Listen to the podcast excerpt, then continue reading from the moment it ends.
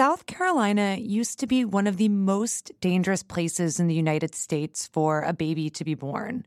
Babies born there were more likely to die than those born in nearly any other state.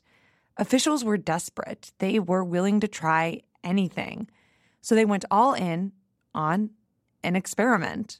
We're going to give this a shot and we'll see what happens. One of the reddest states in the country dedicated a bunch of money for low income pregnant women to sit around and talk. This might sound crazy that you're going to have to start seeing people sitting in a circle and talking and laughing, but they're like, if this will help, then that's what we're going to do.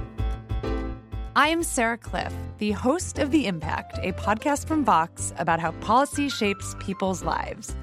I live in Washington, D.C., where the policymaking process is really broken. But this is just not true when you leave the Beltway.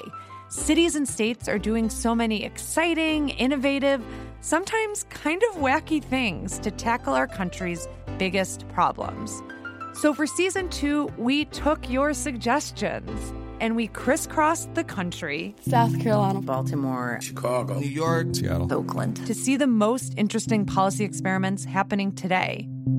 We are looking at cities and states as laboratories of democracy, wrestling with serious problems. I can't think of another situation where there are such high stakes and somebody can appear without an attorney and have to rely on the judge to explain to them what's going on. And experimenting with bold solutions. When someone is facing deportation, it should be a universal right.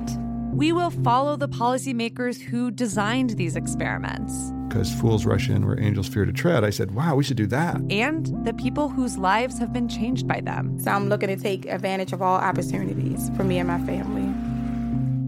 The Impact. Season 2 starts November 2nd. Find us on Apple Podcasts or wherever you get your favorite shows.